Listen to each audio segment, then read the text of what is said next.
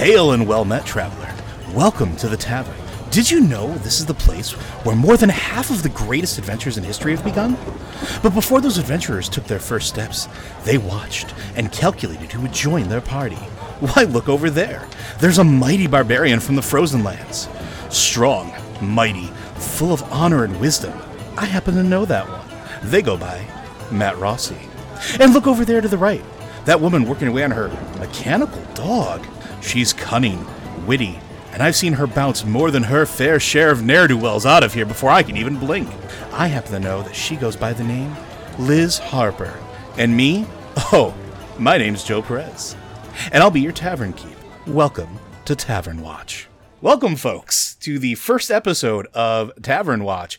I am crazy excited for this. And as you heard in the intro, uh, we are joined by uh, Matt Rossi and Liz Harper. Matt, Liz, how you guys doing today? Apparently, I'm extremely mighty. I, I'm, cool. I could use some might.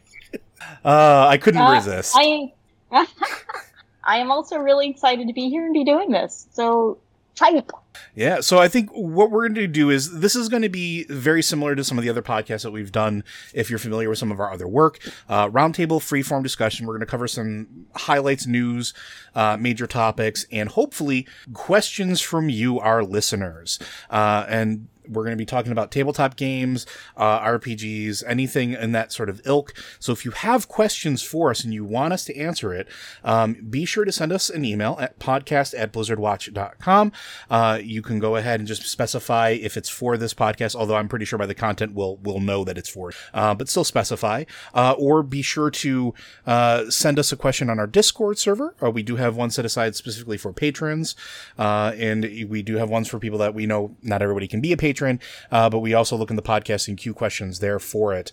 Um, and yeah, Liz, would you like to talk about our expanding coverage before we, we go into the other stuff? So Freddie, we've always done or for a long time we've done a little experimenting with uh, off-topic coverage on Blizzard Watch and really the first real hit we got there was Matt wrote a story about Pathfinder just because Matt wanted to write about Pathfinder and a ton of people read it just it I was blown away by how many people in our readership responded to that so we've done kind of a little bit more TTRPG stuff and D and D stuff as we there as um wow that sentence As really went off the rails. um, we've kind of slowly done little bits of TTRPG stuff and a big focus on D and D really because D and D is pretty popular right now. Uh, and we are going to expand on that. And of course, this show is one of the ways we're expanding on that. We want everyone to know we do this stuff and we want to talk about it. We're really excited about it. We love playing these games. So we're going to be doing a bit more in that arena and kind of expanding over here. And I am really excited about it. I think it's going to be a lot of fun. And the other real good thing about this particular podcast is all of us have varying degrees of experience as players and as DMs. So you're going to get a varied group of opinions or uh, just ideas and perspective as we go through it. And to that effect, I think we should maybe talk a little bit about ourselves, uh, how long we've been playing and, and, and things like that. And since Liz, you were the last one to speak, I'm going to start with you because yes. so tell, tell everybody about your, your tabletop experience. Uh, really, it's like super low. I've been playing D and D for maybe three years, like not very long in the grand scheme of things. Um, and I started DMing a game for some of my Blizzard Watch friends. Uh, you know, just this year, not that many months ago, which was basically I really wanted to play D and D. And no one, you know, we didn't have that one person who was going to DM, and I was like, okay, if I DM this, will y'all play? And then we got like a party of five, like immediately. Yeah, and So You've been doing a fantastic job, and I know that I haven't been there, and I know Matt has said this, and now uh, since I'm going to be moving over to him soon too, uh, you've been doing great. Like for somebody who has only been playing for a f- a few years, you're picking it up very, very quickly. Uh, it has been a learning experience, and considering I'm playing with really experienced, really creative people like Matt and Joe, it's been uh, it's been like a unique challenge, I suspect, to play with people who really go off the book and really have creative ideas. All right, and Matt, how about yourself? Um, I have actually never played D and D before. Uh, no. Um, back when I was like, I think I would have been nine, ten years old. So from 1981, 1980.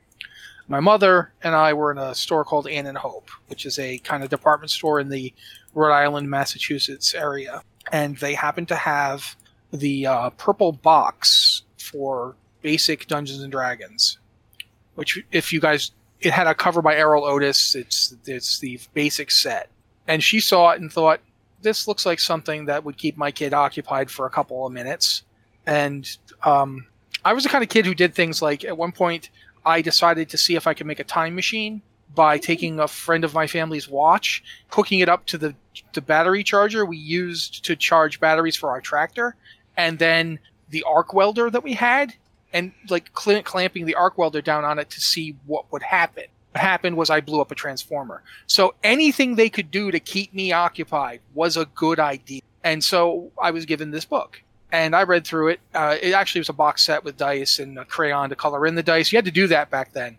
You had to you, you the dice that came with D and D were like all one color, and you had to use a crayon to color them in so you could see what number you were rolling. Mm-hmm. So it had one of those, um, the basic rule book, some some maps and stuff, some character sheets, and I, I wanted to play immediately, but we lived on a farm, so there wasn't anybody to play with. So I didn't actually get to play until like 1984 when I we moved back into town, so I could go to school in town because the school on the island wasn't very good. Um, so from 84 on, I played for about three years, and then I started running games. I've been running games since like 1988. Um, so I haven't had this a long time. I've had a couple of hiatuses along the way. Like I took a break uh, for second edition because I wasn't I wasn't a big fan of AD&D second edition. Quite frankly, I wasn't a big fan of AD&D um, because it was too complicated and had too many rules that were restricted, and I didn't like that. I didn't like well, you could if you play a half orc, you can only play these classes and you can only have these stats, and I was like, this is dumb. What if I want to play a smart half orc? What if I want to do something? So I, I I played mostly the original version of Dungeons and Dragons, which had its own problems, like the fact that dwarf was a class. And every monster only rolled a d6 for damage. Yeah, it was it was a weird. But when third edition came out, I, I really came back in in like full. I, I was I I basically came out of retirement. Although I had played AD and D, I played quite a bit of it, but I I had retired right around the time that second edition came out because I wasn't super excited by it. Although there was stuff like the the character kits, and my God, I'm talking Uh, just to get to, to get down to it. Played a lot in third edition. Played a lot when Pathfinder came out. Uh, picked up fourth edition. At first, I really didn't like it, but as time has gone on, I think fourth edition is one of the better D and D's. Uh, although it's it's better because it isn't really D and D.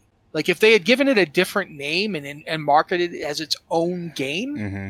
I think that fourth edition D and D would still be like one of the most popular role playing games out there. It does a lot of things really well. Um, but when fifth edition came out, I, I was like, okay, I'm going to give this a shot. And yeah, I've been playing it pretty much ever since. I've I play a lot of other games as well. Like I my bookshelves are completely crammed full of other games that I've run and played. Um, just looking right now, I'm looking at my Primeval Thule book, my Bastet source book for White Wolf, uh, my Ravaged Planet for uh, Brave New World. I got like a ton of stuff here. I, I like role playing games. I've been playing them a long time. Uh, that's basically, I think that's the gist of what you need to know about me. I'm a really, I, I try to be like more of a, when I play them and not run them, I try to be more of a role player than a dice roller. Mm-hmm. Like I don't, I don't go for, you know, I'm going to make my character absolutely perfect and it's going to be like min max to the, to the nines. I'll do stuff I think is interesting. And if it means I'm not as good in combat, that's what it means. But at the same time, I do play a lot of barbarians. You do. So barbarians tend to be like just gore machines anyway. So it's that's why I'm playing a monk in this one because I, I wanted to do something different, like something that you know I still like to, to be up there and, and be doing the punching, but to be different than the barbarian, to be playing something else, to play something more cerebral. So yeah, that's what we're doing. That's me. So now Joe will get to introduce himself. Yeah, and uh, I've been at it a while, not necessarily as long as Matt, but I'm not also uh, as old as Matt is, not by much, but close enough. Um, I got my start in D&D randomly when I found my father's box set of D&D 1.0 stuff that he had stuffed away in his house, and he kind of explained it to me when I was like seven. Um, and I was seven, so like I didn't really care. Um, but I cared about the part where he started talking about how it told stories and that you could start to craft stories with your friends. Uh, and I was super into like fantasy novels and, and things like that when I was younger, uh, still am. But like I loved reading. I loved the idea of uh, fantastical worlds because, well, I could escape into them, right? So when I hit my teenage years, I actually started going to a local game store primarily to play Warhammer at first and Magic the Gathering. And I happened to notice that this one weekend, this one Saturday, uh, this group of college kids came in and they were playing uh, this game where they were laughing and rolling dice and you know taking on voices of characters and acting out things and pretending that they were like you know dwarf warriors or whatever the case was. Uh, and then i recognized the book and they were using uh, it was ad&d second edition at the time. Um, and i kept watching and watching and then eventually i just started showing up on the same days to sort of kind of get a feel for what they were doing until one day the DM looked over to me, uh, and I will never forget it because it was Dan Harms who at the time was writing for Chaosium. He was doing Cthulhu stuff, uh, and this was like his release thing was like, "Hey, do you want to play?" And I was like, "Uh, okay." And that was sort of the beginning of the end. Uh, because I got into a character and I played the stereotypical dwarf fighter and, uh, like had a good time and started learning about it and then third edition came out shortly thereafter and that was the end of it. Like me and my friends like bought all the books started getting into it started crafting our own things and and I always cared more about the story that was being told than the dice that was being rolled. I didn't care if I could, you know, roll 12d12 damage on something, but was everybody having a good time? Were we all telling the story? Were we getting sucked into it? Were we invested? Uh, and that sort of started informing what I started looking for as uh, a game runner. So like like Matt on my shelf, I have all these different game systems. It's not just D and D. Uh, I have Monster of the Week and Masks, and I have a whole bunch of GURPS. I have Tales from the Floating Vagabond. I have all these weird oddities because I just collected them. Uh, and I played them all and they all had different things to offer and they all had cool different ideas. And eventually it wound up everything about them filtered into how I run my games now. And if you've been listening to our, our monthly campaign, uh, where we're, we're doing my game world of Otherworld, that's how Otherworld started. It was me deciding that player actions should have long-standing consequences in the game world and that time can advance. And there's, and that's what I wanted to do personally. So even when I'm trying to, you know, be a player in a game, I try to approach it from how am, how is my character interesting to the story? How does my character advance things along? Uh, and it's it just sort of kind of fell into place. So that's me in a nutshell. I, I like telling stories. so here's here's me in a nutshell. Let me out of this nutshell. ah, that's a classic joke. Uh, but I think, and that that sort of all of our our perspective uh, backgrounds is sort of why we wanted to do this podcast. Um, we all have different views and different things that we bring to the table when we're running our games. Like playing in Matt's games, they're just it's like a fever dream and I absolutely adore it. Like you don't know what's going to happen. Uh I love playing in Liz's yeah. game because like Liz is getting that that balance and cadence of of like what it is to be a DM. Uh and it's it's very cool to see sort of how different people approach it. And we thought it might be interesting for you guys to sort of have uh, some of that perspective as well. And since he's not going to say it, Joe is much of is very much a yes and DM. He, oh yeah, he he'll let you do whatever it is you want to do, and then he will show you what the consequences of you doing that are. uh, so it is an interesting play style as well. Um, but we think we should t- probably swing into talking about some of the stuff that's going on right now. Yeah, you know, gets to go first. I think we should let Liz go first. So, I mean, do we want to talk about, and I'll let Liz make the decision. Do you want to talk about upcoming book releases? I think yeah, talk about the upcoming books because that's been kind of at least in D and D that's been the really big news this month. Is we have D and D live was it a week ago or two weeks ago? Two weeks Wow, ago I at this can't Two weeks yeah. ago, yeah. Um, We had that other thing that happened this week. Uh, so yeah. Yeah, I was gonna say the the the uh, there's a ton of weird situations going on, and also in the uh, the tabletop realm. But I mean, the next book that's coming out, I think they announced during it was uh, the Wild Beyond the the Witchlight. Is that right? Uh, that that actually they announced that first. They announced uh, The Wild Behind the Witchlight and the Strixhaven book around the same time. And they the announced most, those a yeah, the- while ago, but the I most recent we- one was the Dragon book, Fizban's uh, Treasury of Dragons. You're So- saying, Liz? So three books are coming up: The Wild Beyond the Witchlight, which is an adventure set in the Feywild. Uh, Fizban's Treasury of Dragons, which is a new source book that has all things dragon. And uh, Strixha- Strixhaven, A Curriculum of Chaos, which is another source book uh, that's completely set in a new D&D world, a world that came from Magic the Gathering. And I know a lot of people are really hyped about that in particular. Uh, the Wild Beyond the Witchlight is coming out first on September 21st.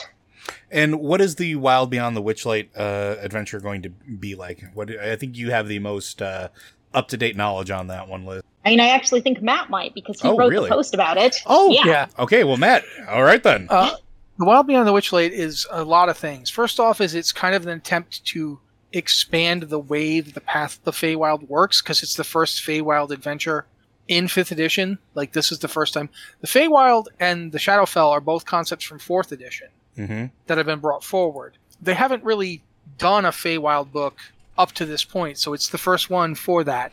And one of the interesting things they did was with uh, Van Richten's Guide to Ravenloft, they basically made the Domains of Dread from Ravenloft part of the Shadowfell.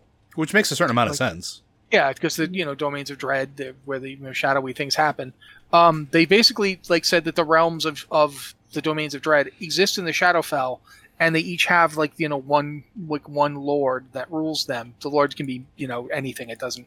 It's not restricted to dudes. It just happens to be the title they use. In in this book, the Feywild, we find out they have a thing called Domains of Delight, which are each ruled by an archfey. So there's kind of the opposite of the, the Ravenloft situation. You've got these powerful, capricious beings. They're not malevolent, but that doesn't mean they like you or want you to do well. Mhm. They're in it for themselves and what they find interesting. So that's the first thing. That's that's a big breakout on the on the whole Feywild. It's a new thing. There's also a carnival, the the Witchlight Carnival. And the interesting thing about the Witchlight Carnival, which is going to feed into the adventure, is that the carnival in Van Richten's Guide to Ravenloft and the carnival from this book, when they meet, the owners of each carnival trade off. So the last time those two carnivals met, the, the leaders of this Witch Witchlight Carnival, uh, Mister Mister Light and Mister Mister Witch, traded places with the people who are running the, the the Ravenloft one right now, and they don't ever want to meet them again. They don't want to have to go back to Ravenloft. So they're trying really hard to avoid that. So that's big part of like the Witchlight Carnival is this idea that the two people in charge of it, uh, these mysterious forces, are desperate to avoid ever meeting the people that that run the other carnival ever again. They're trying really hard to not do that. The other thing that's cool about it is that the Witchlight Carnival has a lot of stuff, and one of the things it has, if you've ever seen the Dungeons and Dragons cartoon from the '80s, the opening where the kids get on a on a ride Mhm, mhm. and end up getting sucked into the world of D&D. That ride is on the map Yeah, of the Witchlight Carnival, I saw that. I- implying that that was the, the Witchlight Carnival ended up in 1980s Southern California. A bunch of kids got on it and got sucked into the Feywild, and they've been having D&D adventures in the Feywild ever since. It it makes And me the- wonder if we're going to see like the Warduke or Strongheart or something like that come back. We know we are. We are. All of them. Uh, yeah, all three of them. oh, that's awesome. Warduke, Strongheart, and Kelek are all coming back. Oh, that's Um, amazing. Yeah. Uh, Warduke is actually, of the three, he's the one who's got the most recurring. He's come back in every edition so far. Yeah, yeah, Um, yeah, yeah. Well, I, don't th- I don't know if he came back in fourth, but he came back in second and he came back in third. Uh, in fact, he had a really big glow up in third edition. yeah, uh, when he he le- he leveled up between editions too, if I remember Yeah. correctly. He was like the 18th level in third edition. Yeah. He was he was significant. I used him against a party at one point and he wrecked them. A party of like 10th to 12th level characters, he wrecked them. All of them. He was he was extremely dangerous. Uh, but Warduke, the reason Warduke keeps coming back is quite simply because he looks cool, and that's basically it. He has no personality or character at all. Yeah, he has no he background. just looked. Yeah, they keep making up new ones for him, but they don't matter. Important thing is he looks cool. Strongheart, he is just a paladin. He has a very standard paladin. Uh, but he appeared in the in the cartoon as well as had a toy. All three of these characters had toys in the yeah, 80s. they uh, did. And Kelek the Evil Sorcerer also appeared in the cartoon. So It, technically, you can still get those toys, by the way, because they re-released them recently. Like, yeah, and because I think uh, Hasbro owns Kenner now, I think, or something like that. yeah, I'm not sure how it works, but the, the, the, the toys do exist again. You can get them. Um, but that's the other thing is that in addition to all that, there is actually an adventure in this book. We don't know much about what the adventure is, but we know it's based around the Witchlight Caravan. It's based around the idea of the caravan going in and out of the Feywild, and it's sort of a it, as opposed to Ravenloft and the Carnival there, which is much more of a gothic horror type thing uh, with the Vistani and them, you know, they them having done more to make the Vistani not just a stereotype race. They, they've worked really hard to make Vistani characters who are heroic and who don't do, you know, don't do stereotyping. The Vistani are important and they're a big part of, of Ravenloft and they're a big part of that carnival, that caravan. But in the Witchlight books, the carnival is essentially it's the way into and out of the Feywild. It's a means for characters who otherwise couldn't get there to get there and it Mm. travels because it travels in and out of the Feywild, and it travels in and out of various domains of delight. There's sort of it's it's it's very much a Ray Bradbury's uh, "Something Wicked This Way Comes" type thing, where there's a bit of menace, there's a bit of like Mister Light is kind of like an opposite version of Mister Dark from that book, that story, and there's very much that idea of yes, this stuff is magical and amazing, but that doesn't make it safe, and that's kind of where they're going with this. So it's an adventure, but it's like it's kind of similar to when they did Baldur's Gate uh, you know, Descent into Avernus module. It's a module that is kind of like a campaign for you if you want to run it that way. And I'm, I'm really looking forward to it. I think it's, it's going to be amazing. Just just for all the weird stuff they're pulling back in. Like I and we still don't know what else they're going to pull back in, but they specifically put Warduke, Strongheart, and Kelek on the the solicit. Like they're mentioned up front. So yeah, I'm thinking there's going to be some weird stuff in this game. and I'm I'm sort of all about that life. Like the Feywilds is always one of those things that I've I've always loved in concept, and um, they've done kind of mentioned it before fourth edition. Before edition was one that was like codified and real and a place you could go to, and there were actual rules on how you got there and could like how you had to leave and, and things like that. Um, and it was really really nifty and neat. Um, and then in fifth edition, I was very curious when they were actually going to pull the trigger and do it because uh, third party competitors have been making this type of content. Like Kobold Press has a book that's dedicated pretty much specifically to uh, the Fey Wilds. Um, and something like this, I think, is really nifty, especially with the carnival as well, because one of the, the things that, for those of you that don't know what the Fey Wilds are, uh, with it being another plane of existence and having subdivisions and, and sort of oddities about it, um, getting into it and getting out of it were always a questionable thing unless you used high level magic and even then you had to hope you did it right uh, so finding gateways or portals or ways to get from the prime material plane to the Feywilds essentially, uh, or any of the other planes into the Feywilds, because a lot it, they have a planar cosmology. Uh, if you're not well versed in like D and D, uh, but you are versed in like Warcraft or something like that, very similar with like the different planes of existence, these different circles of influence that sort of touch at certain points and or overlap or, or whatever the case is. Uh, and so like I think this is really cool. Uh, and also the idea of it tying in with the Shadowfell uh, and having sort of that connection to Ravenloft is super neat as well. Like I'm, I wasn't super excited about this because I was like, oh, whatever. It's going to be more Feywild stuff. There's been, you know, third party books or whatever. But hearing you talk about it and like now I'm like super excited and I'm probably going to pick it up. I really Cool. think it's interesting how it's how they set this up as like a mirror of the Shadowfell, which I don't. Was it like that before? Was it? It kind of was. It, it Yeah. was. It was something that was kind of always there. What I really liked Yeah. was they even made the point that just like this, both Shadowfell and Feywild are planes of existence. right. They're they're not like not everybody is bumping up against each other.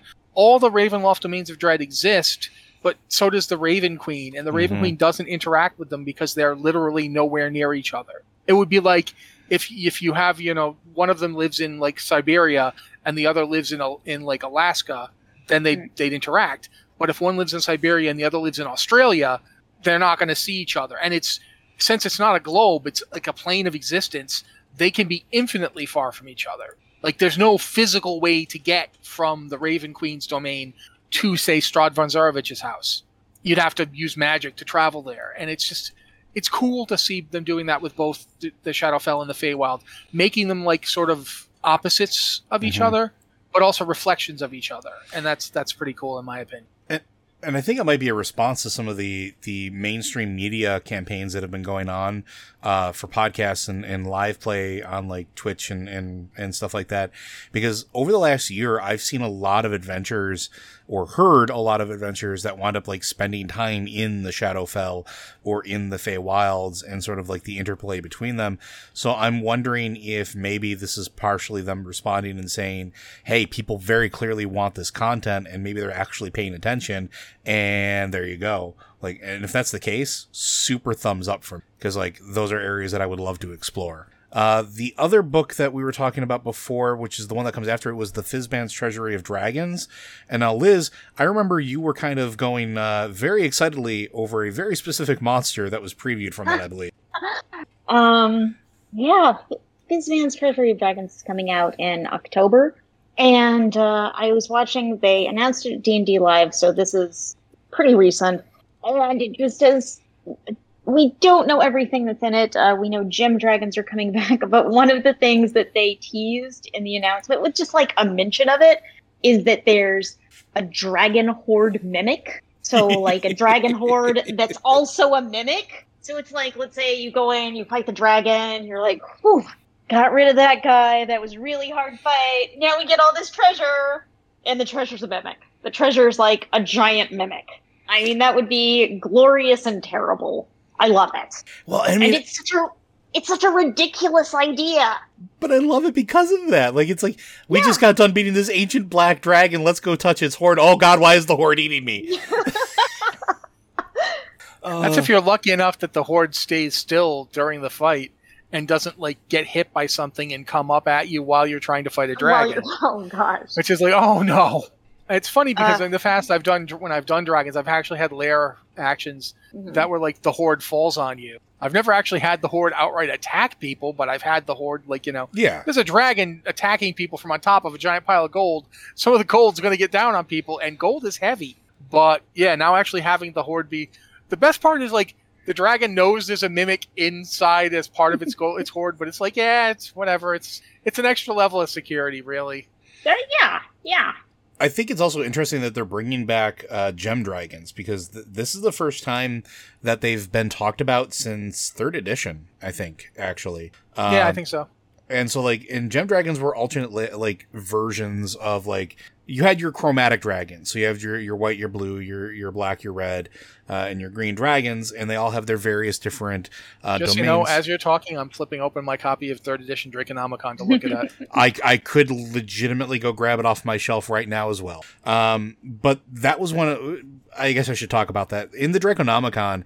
Like things like Dragonborn and stuff like that started as a concept in those types of books, Lineage of Dragons, um, and that was where these subtypes of dragons were introduced.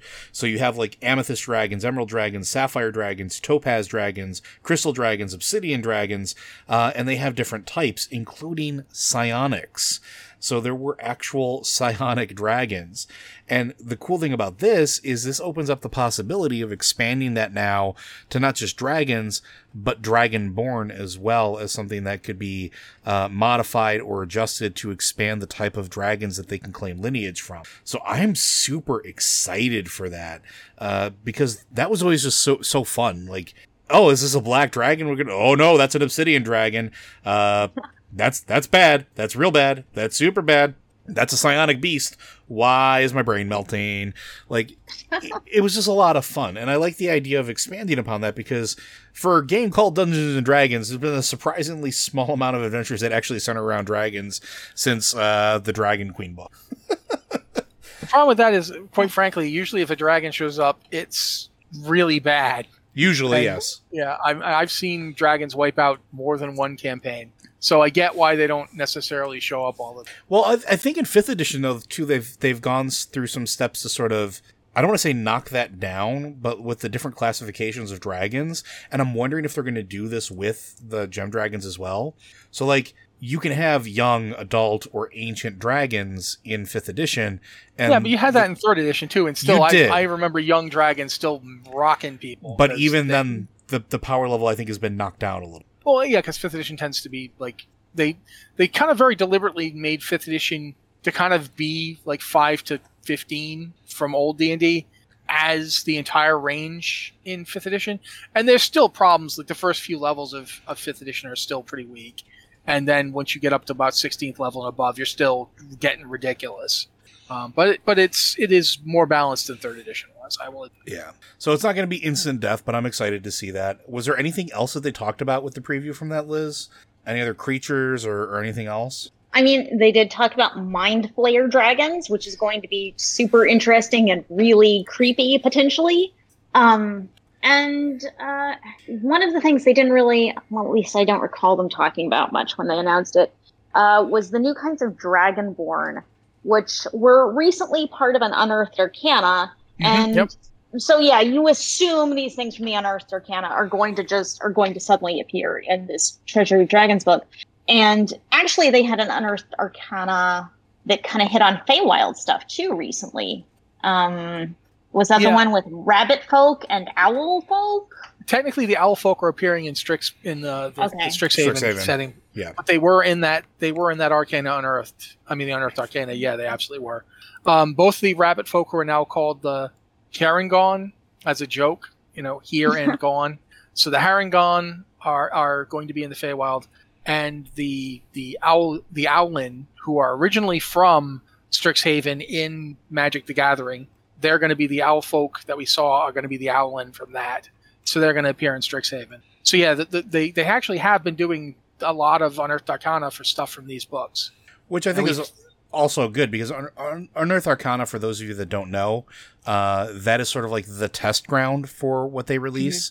Um, as a matter of fact, it follows the same sort of testing ground that they went through when uh, D and D five uh, fifth edition was still called D and D Next, um, where it's released, it's alternate content. Players are, are asked for feedback. Uh, if you're a member of the DMs Guild or DriveThruRPG, uh, you can submit feedback and they do look through that and they try to, to make some adjustments and balance it so that they can give players and keep more stuff and keep expanding the world. Uh, and I think that's really, really cool, especially because I'm always a fan of peer reviewed things. Uh, and seeing some of this stuff happen is just super exciting, uh, especially when they can pull on some of their other properties like the Owlkin and from, from Mag. Uh, so the Unearthed Arcana about dragons um, introduced a lot of new types of dragonborn. Uh, like there, and they sound really interesting and fun. There's chromatic dragonborn, metallic dragonborn, uh, gem dragonborn, Mm-hmm. which There it is. are yeah yeah so this is probably all going to show up in the treasury of dragons book in some form and it's all really really interesting and these sound really powerful like um they learn spells just because of their race they have specific spells like metallic dragons know cure wounds Mm-hmm. so you could be like a fighter and have cure wounds uh, just all of these interesting options And I mean that's and and for those of you at home, that's not an uncommon thing. Like, and we'll talk about this a little bit later. But I have a character who's primarily a fighter who has access to things like um, pass without trace because of Yeah, of this, character you can take a lineage. dis, you can take a discipline feat, or yeah, if you're a certain race, yeah, there's there's stuff like that indeed. So it's, it's it's really nifty to see that they're expanding that a little bit more and making it something. And I think Matt and I have talked about this before, and I'm actually curious to get Liz's uh, opinion on it. We were never really a big fan of like traditional racial traits, and the idea that they sort of opened it up and let you sort of like have access to all of that stuff as you see fit. Um, and adding things like this, I think makes more sense than the traditional racial traits because it's it while it is a racial trait, it's more flavorful. I think like having metallic dragons have cure wounds that that's flavorful. That's that's something that's interesting and different. It's not the traditional oh elves hate dwarves or something like or that. or the fact that they used to just always be like back in the day it was even worse because it would be like you know you're playing a half orc you get a bonus to strength but a penalty to intelligence and, Mhm. and charisma which means like in fifth edition if you were playing a half orc it's like great i got a plus two to my strength i'm playing a wizard that's great that's really useful Hey, my half orc bard was very useful. no but it's it's uh, people felt pushed to Yeah. pick the races that had the bonuses they wanted. And I, I, I'm gonna. I think we should let Liz talk about it because we want to get her reaction. Uh, but you, you know that they changed it in Tasha's, right? Right. They they added the option to customize your stats however you wanted in uh, Tasha's Cauldron of Everything, which was released a year ago, somewhere in there. Has it been that long About already? that, yeah. I've got a copy of it here. Yeah, it's been a little while. Yeah. But I mean, and I'm happy that they did that personally because I Uh, I, yeah. I like the idea of letting your players choose and kind of be whatever they want.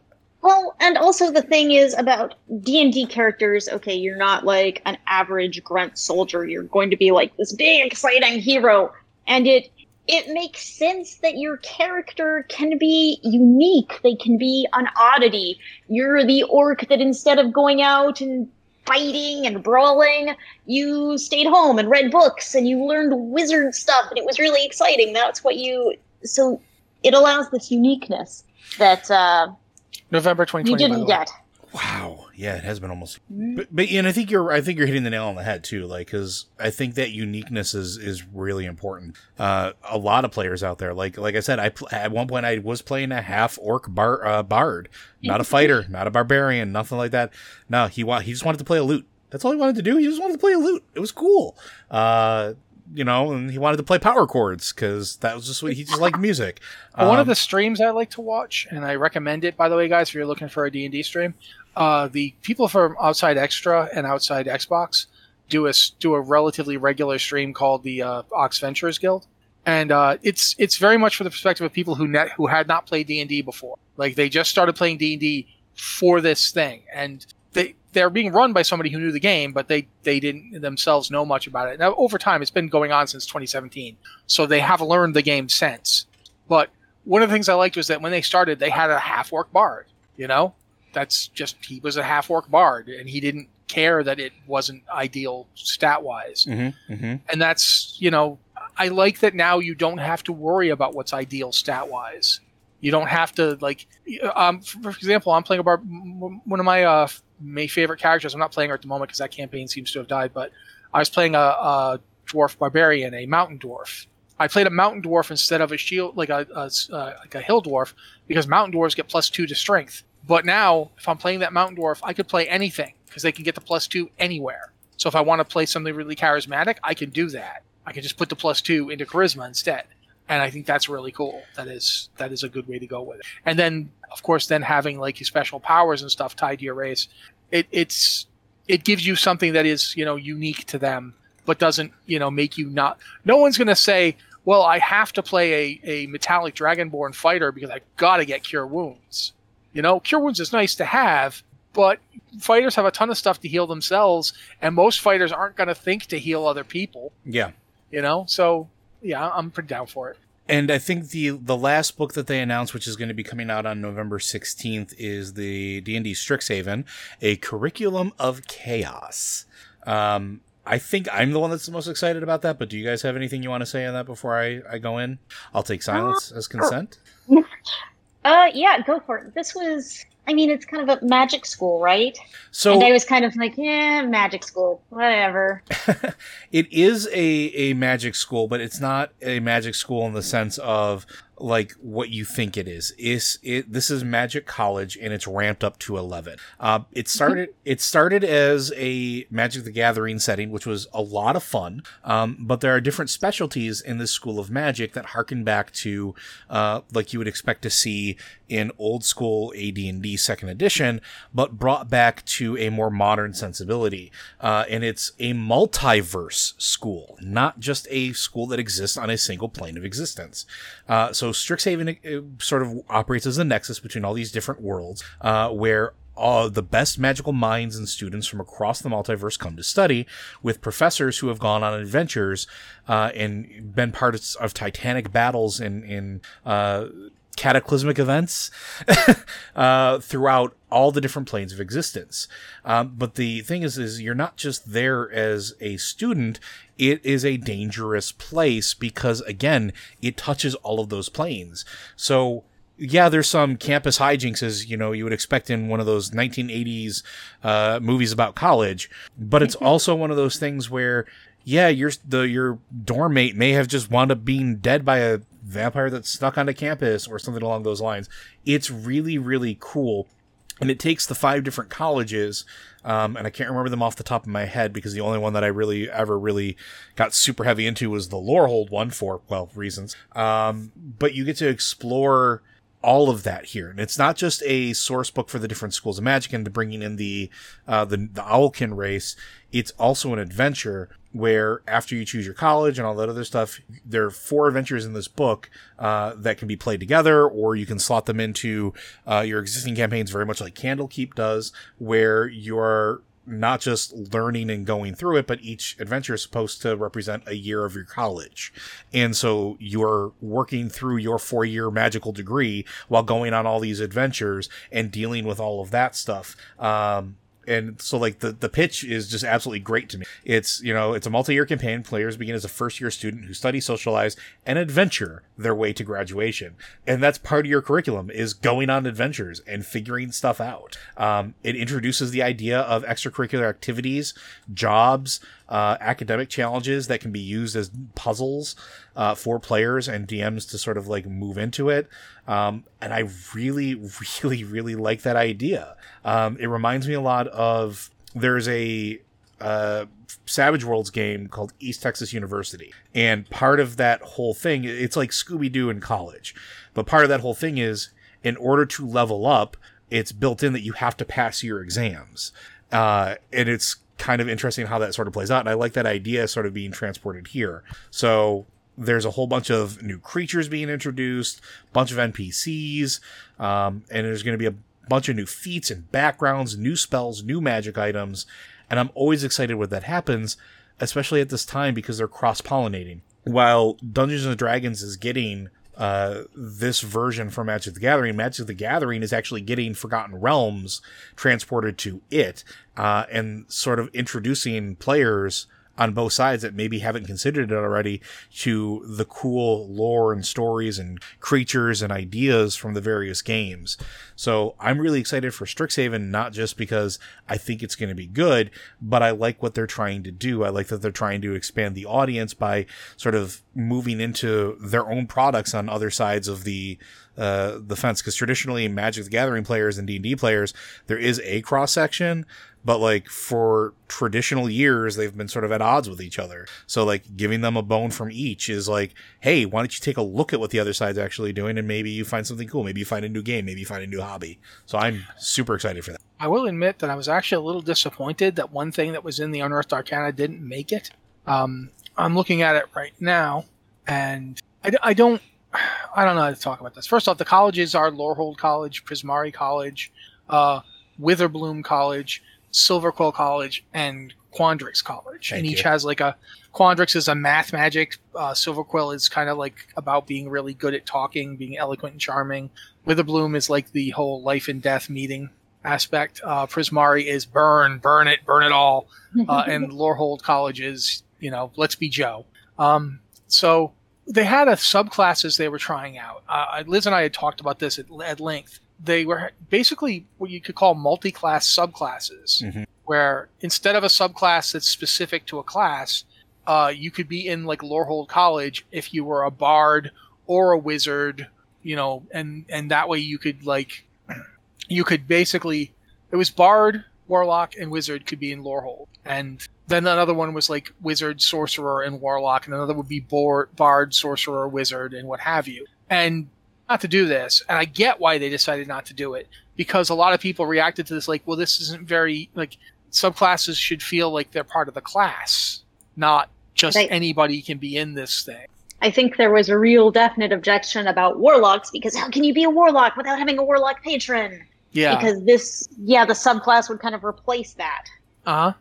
And I mean, I, I felt like that wasn't really that big a deal in my opinion because you could just say I'm literally my patron is the concept of magic itself. Mm-hmm. You know, I'm and I'm directly uh, you know I made a deal with magic, and you know, and I, if you can make a deal with all these other weird things, why, Why not, not? magic? You know? Yeah. But they a lot of warlock players seemed really like you know that's not a warlock, and okay, you know, I, I don't agree with you, but I get what you're saying, and I think that wizards were like, well, you know, people who play warlocks don't want this, you know, and if they if we're not going to do it, then what are we going to do instead? So I thought that was kind of interesting. These these books, it's it's interesting because D and D is making a real push this year because this is like a, a fair amount of books to be all coming out right around the same time. Last year we had Theros, we had uh, Which was also a magic setting, by the way. yeah. Although I got to say they did a really good job of making Theros feel completely not related to magic. They did. Like yeah, it's it just feels like its own campaign setting. It's it's really well done. Um, so yeah, I, I, I do I do understand why they made that change. I get why they they did it, but I do also feel like the multi-class subclass idea was an interesting one that I would have liked to see get more than it did. But then again, it, it kind of took it back to feeling like a prestige class Hmm. because back in third third edition. You had prestige classes, which was like After you hit level 20, you could keep leveling. No, no, no, no. That's epic level. That's I different. thought that was prestige classes No. were also like that. No, no, no. That's there were epic level prestige classes, but that's that's a different thing. With a prestige class, the way it worked was, let's say you wanted to be in this class that was a prestige class, like we'll call it the Assassin of the Blood Order. It would have prerequisites you needed to get in, and it would be like you need to have at least this high an attack bonus, or you know you need to know have these skills, or you have to have these Oh, feats. that's right. Yeah, you And had to meet so- the prerequisites. That's Yeah. right. And so some of them would like be much easier if you were playing a rogue, but theoretically a mage could get in. Like a mage could take up that prestige class. If it wasn't a spell casting one, the, the wizards aren't going to want it. But there were there were certain classes that actually had spell levels that added in and so forth. And anybody could get in them if they could meet the prerequisites. Which usually ended up happening was everybody would take like two levels of fighter because two levels of fighter would get you like four feats and those four feats you could use to make the prerequisites. So you'd have a character who was like rogue, rogue three, fighter two, assassin of the blood order, like for ten levels, uh, and that's the kind of thing that they did. They I, they clearly don't want to go back to that. I feel like they felt like prestige classes diluted the game. I'm not arguing they're wrong, but I did like the idea of subclasses that didn't necessarily limit you in class. That you could do this as a bard, or you could do this as a druid, and you'd have I- completely different ways of doing it. But it would they both worked. So I, I I'm on the fence about that. I kind of wish they'd kept going it. I mean, they might still. There's still opportunity because, like, we're there's rumors about Greyhawk book coming out. There's rumors about a, an official, like, actual Forgotten Realms compendium being pushed out. Um, they have the opportunity if they ever decide to go back to it that they could do something like that. And I, Yeah, I'm with you. I think I think that would be really cool for them to introduce him, maybe as his own standalone thing, because. Now that you, when you started mentioning it, I started remembering there was like pages upon pages upon pages of prestige classes. Uh, Oh, yeah. between all the different supplements, between all the different magazines that were out at the time. Oh yeah, there were there were too many. I flat Yeah. out, I'll say it. There were way too many. Yeah. Um, but yeah, I'm I'm I don't know. I'm excited for the content that's coming out because I'm always I'm always here for more content. I'm always here for more D&D and for more settings to be released and more information because I think it makes it easier for players to find something they like and find groups that they like or DMs to find a game that they like or, or content that they want to pilfer or whatever the case is. Uh, it just makes the game more appealing to a larger audience and I'm always about that. I think I want more people to play. I want more people in this hobby. Yeah. I want to share what I love. All right, uh, I want to like. I have something I want to talk about. and I don't know how much time we have. We so have I want to see Liz. Liz, do you have something you want to Yeah. talk about before I do? No, go for it. All right. I want to talk about the fact that um, D&D has been making strides on the idea of inclusiveness and and getting rid of some old cruft in terms of ideas about race and so forth. But they are way behind. Mm-hmm. And the game that is absolutely crushing it on this front is Pathfinder. Pathfinder Second Edition has done everything D&D is trying to do now from the get-go, and they did it in a much more organic way where the, the way character creation works in Pathfinder, it totally is different. Um, they have a thing called ancestries instead of race, uh, which is clearly what D&D is, is flat out stealing. I'll just say it. They are stealing it Oh, yeah. for what they're doing in Tasha's. Uh, but Pathfinder presented it from the get go. It's really good. They they have that whole thing where the ancestry doesn't. It gives you a specific bonus, but that you can put anywhere. Like it's like you can put it in this stat or anywhere you want. Uh, and they did that with with that, and from the beginning, it's it's it's actually pretty effective. The other thing they're doing is they're putting out books where they really challenge a lot of the baggage of old cultural ideas. One of the m- books they put out recently is called uh, uh, Lost Omens Mwangi Expanse, and it is basically an African themed D and D experience, and it's because Pathfinder and D and D are Pathfinder basically is D and D. It's just it's like an alternate universe where D and D went this way instead of that way. Well, it started. like they it both- started on the bones of three point five, didn't it? Like yeah, it, they both come. Yeah, they both came out of three point five. Pathfinder kept three point five going when D and D went to fourth edition, and then when D and D went to fifth edition, a lot of people who worked on fourth edition went over to Paizo and worked on Pathfinder. So Pathfinder two is is also influenced by fourth edition in quite a few ways. But like if you read the Mwangi Expanse, it is they are making great strides just in terms of like saying play whatever you want. Uh, you can play as any race, any human race you want. N- none of that should matter. Any gender, including non-traditional gender experiences. Uh, there's a lot more POC characters. There's a lot more uh, LGBTQ characters. Um, just, I really want people to, to go look at this stuff because it is it is possible to do this, and Pathfinder 2 is doing it, and they're doing it better. And the books are all amazing. I, I've been a I'm a big fan of Pathfinder.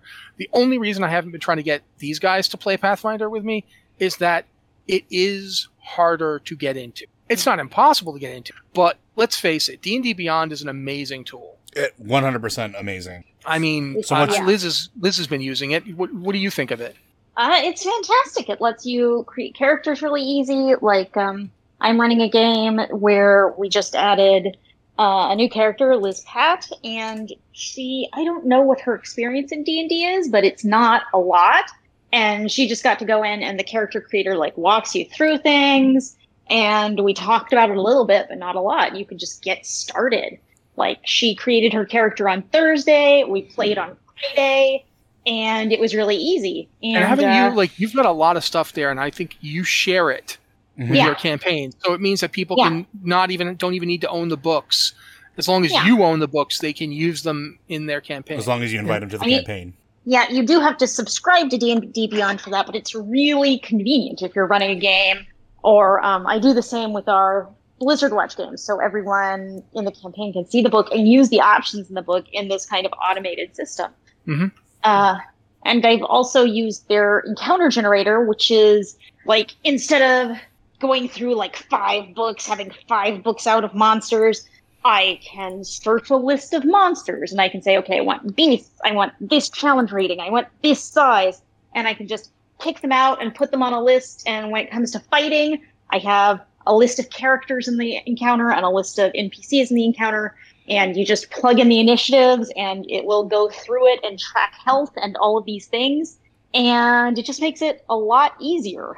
It, it, Just really simple to jump in with little or no experience and just play.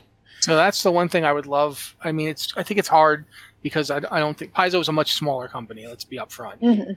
Uh, they're they're big for a TTRPG company.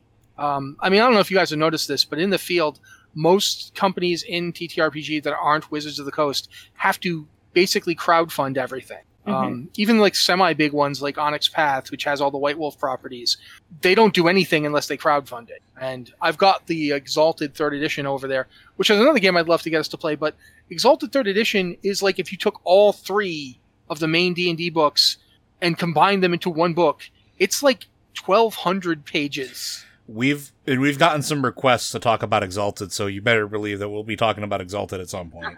but it is it is enormous. It is very hard for me to tell a group, okay, we're going to play Exalted, which is why I'm happy they're doing the Exalted Essence book, which is much like a stripped down version. And I think more games should do that, quite frankly. I would Both. D and D and Pathfinder have beginners boxes, so that's cool. But But it's Yeah, I still just- a lot. yeah, it is still a lot. That, but that's you know, I just wanted to say that in terms of diversity and inclusiveness, we the ho- hobby needs to get better. At some point, I really want to talk about the combat wheelchair, but I think we're kind of at the point where we should wrap it up. Yeah, and, otherwise, oh, yeah, we're getting there. uh, before I get into the the outro, I do want to thank the folks that have sent us questions. Uh, we will be answering them. Uh, this has just happened to be uh, a lot of stuff to talk about, and we're very happy to do so. Uh, yeah, it's a get to you. We wanted you to get to know us too. you know, yeah, so. absolutely. Uh, and why you should be, uh, why you should listen to us. Uh, and I can tell you right now that I, the first question I'm going to ask next week is why you should consider being getting into a tabletop RPG because I think that's a good topic. Um, so I do want to thank everybody for tuning in. Uh, Blizzard Watch is made possible due to the generous contributions at patreon.com slash Blizzard Watch. Your continued support means this podcast lighting community is able to thrive and grow.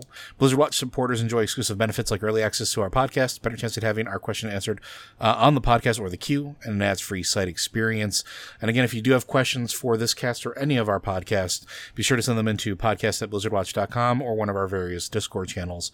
Uh, Matt, Liz, any parting thoughts for our audience? We'll start with Matt. Uh, yeah, basically, keep, stay tuned because this is going to get interesting. We have a ton of stuff we want to talk about, more than we can cram into like one episode. So yeah, it's going to be it's going to be interesting to watch what happens. Liz? Uh, so I do want to say this is going to be a once a month podcast, at least for now. I'd really like to do it more, um, but we're going to be here once a month, and we're going to alternate with our play podcast, and they're both going to be on Saturday afternoons uh, at this time. So this is when you should tune in. Uh, but yeah, I'm really excited to be expanding our TTRPG content over here and not to be uh, constantly shilling, but if this is something that you want to hear more of, you want us to see us expand our coverage, uh, maybe consider uh, tossing something our way over on Patreon, uh, because that is how we fund this and make this happen. Uh, but with that, folks, I want to thank you very much for joining us on our first episode of Tavern Watch, and we'll see you next month.